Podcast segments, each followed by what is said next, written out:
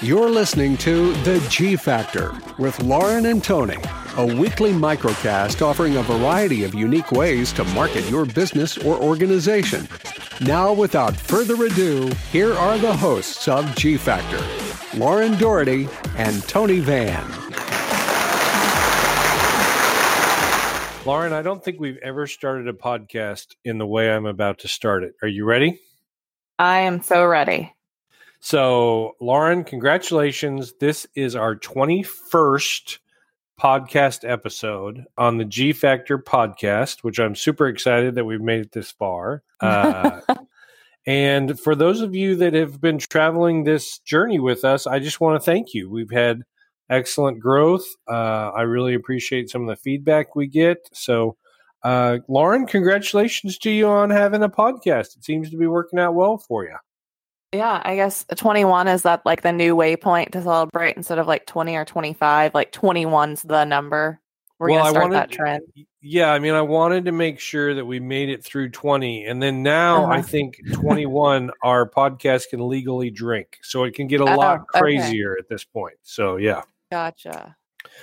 Yeah, so we were able to fight in a war three episodes ago, but you can actually, you know, drink now, so it's all yeah. good. But um, Speaking of drinking, sometimes when you drink, Lauren, you do things that you might regret, um, and it hurts your reputation. So I think today maybe what we should talk about is reputation management. How does that sound?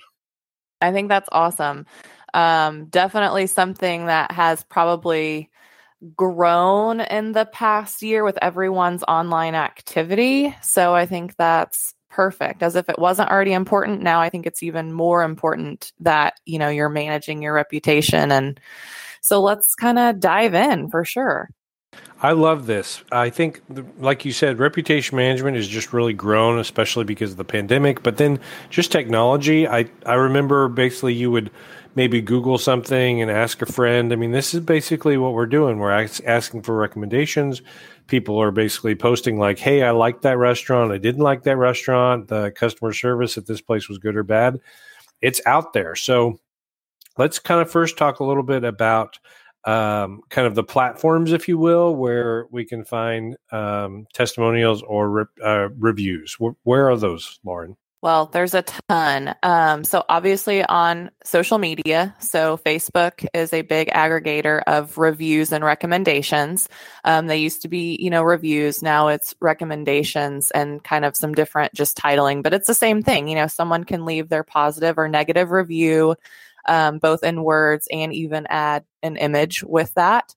Um, so, can be super helpful or harmful. Um, also, you know, people can just post and mention you on Facebook, on Instagram, or even Twitter, and other people can obviously read that content. So it's not necessarily categorized in a special place that way.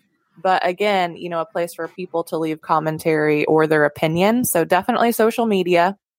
Um, Google has reviews and your Google Google business listing. I guess that's difficult to say for me. Um, that is a place where reviews are aggregated with stars, even. And again, people can upload an image um, as well as text.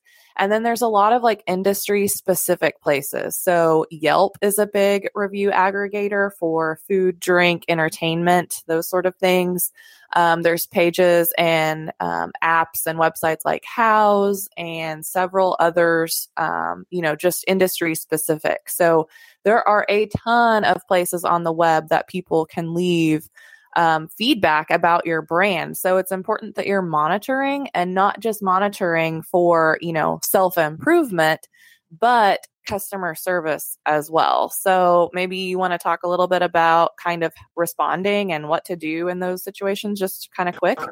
Absolutely. Well, first of all, I think you really touched on not only the fact that there are so many places where people can leave reviews or leave testimonials, but the fact is that those compound. In other words, if you leave something on Google and then, you know, that can basically be pushed through algorithms to other reviews such as, you know, Yelp or even online to social media and so on and so forth. So what you really have to do is address them as soon as basically you see them. Now there are a lot of tools and tricks to do that.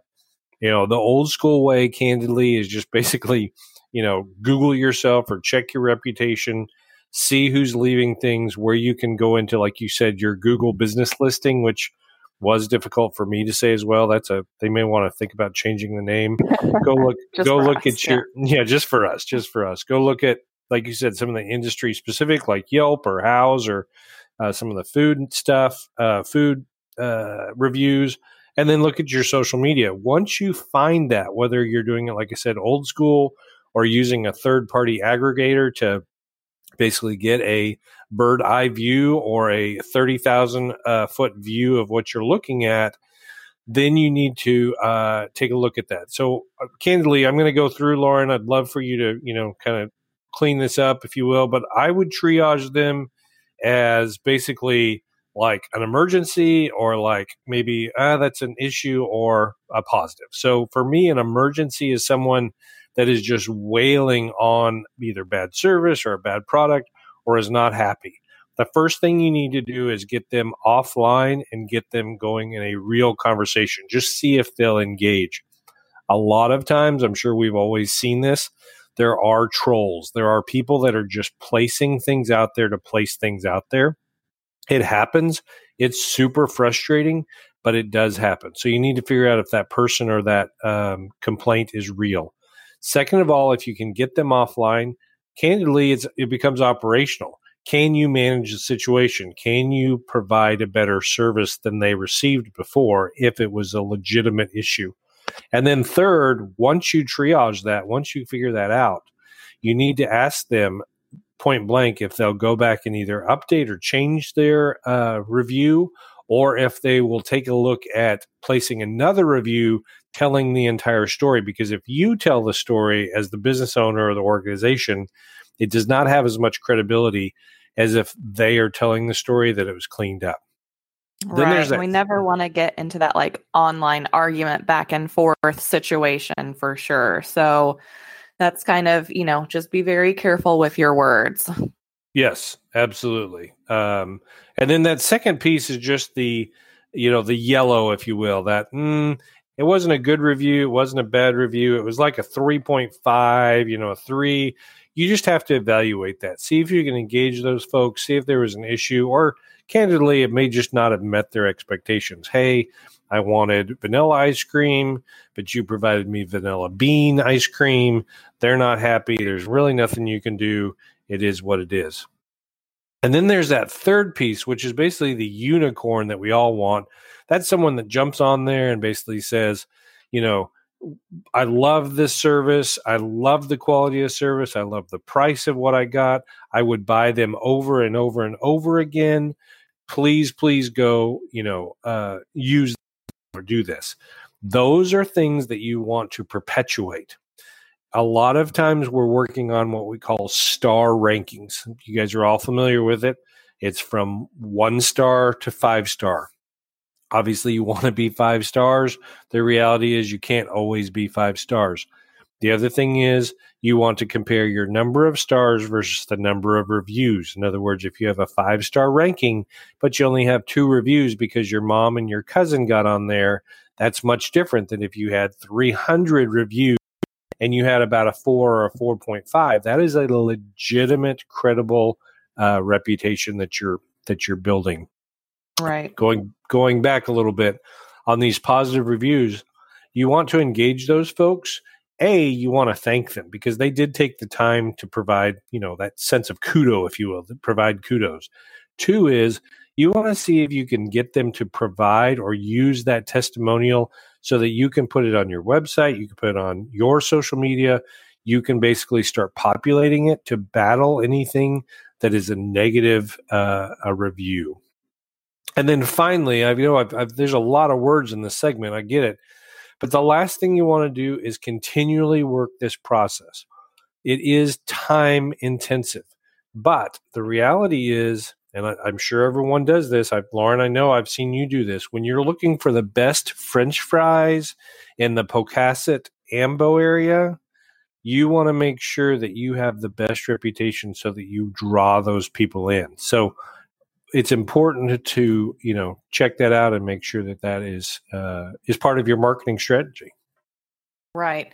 So, for those that are maybe not getting any reviews and helping that online reputation kind of to the next step, or they're getting reviews that they may not love, but they feel like they have made the internal changes or customer service changes um, to kind of perpetuate now better reviews. Do you think that you could maybe give a couple tips on how to solicit reviews? Sure. Uh, I mean, the first thing is always the toughest, but just ask. I mean, one of the things mm-hmm. that uh, we find is people are in some very interesting uh, industries and they'll ask you a lot of questions, but it comes down to, you know, did I do a good job? Would you mind giving me a testimonial? People are very reticent to do that. Don't be. Make sure that you ask for those. Two is kind of the tactics of that is obviously picking up the phone and asking an email is fine. Sending an e-newsletter providing some type of small incentive not necessarily that they have to give you a good uh, review but conduct a little you know post survey whether that's uh, to current clients or folks that uh, purchase your your products in the past. Uh, all of those are great ways to solicit uh, great testimonials uh, finally, the other thing is include them in as a stakeholder. We have seen obviously a huge shift in the consumer where previously consumers simply just wanted to get a good product or get a good service. Now there's a altruistic part involved, and if you can engage them in that, then that also provides another opportunity for them to basically share the love and tell everyone how great you're doing in the community or a perfect cause or or whatever you're doing on on that front. Perfect. So, uh, last kind of back to you, Lauren, a little bit. So, um, when you're engaging some of those negative folks, which I know you've had several kind of almost crisis communication situations, what are some of the either tricks of the trade or stumbling parts, challenges that you've engaged when you engage people like that? I think, I mean, you touched on several of them, which is, you know, trying to get the conversation offline or more personalized. That's very important. Um, if you don't already have contact information for the person, ask for their phone number or send them a private message, depending on what platform you're on, if that's a capability. Or if you have their information, reach out to them. Um, kind of before that though i always suggest doing your research. So if you have a team um, you may not have handled this person's situation or order or whatever it is um, investigate first internally the who what when where and what happened so that you have you know a true story from your side and then you can go back and see what they said and see if they match or don't match. Um, do your research kind of prepare your thoughts um, if you have to you know take the conversation back online. You can't solve it offline or you can't get them to give you information or you can't get a hold of them. Make sure you do acknowledge it online even if it is simply like you know we've reached out to you. Here's our number. Please call us. We'd like to take these steps or we'd like to discuss this further. That's very important. And above all things it's important to do that pretty quickly. If it is a, you know, negative review or a hostile situation, the faster that you get a response, you know, get your information together and get a response out there, the less they're sitting there stewing. And then probably if they're sitting there stewing, they're probably posting like everywhere they can think of, you know, if they're really irate. So get it handled quickly. That's super important. If you let it stew overnight or for a couple of days, it can often become an even larger issue than what it was in the beginning.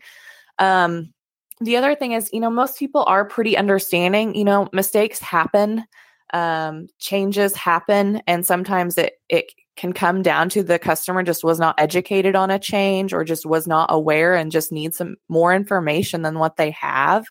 So, you know, it's it is kind of disheartening or it can be really stressful when you get like negativity out there, but kind of take a deep breath and step back and realize, you know, you're doing the best you can. Everyone is. And as long as you are taking the next steps to make it right or explain the situation, it usually comes out pretty good in the end.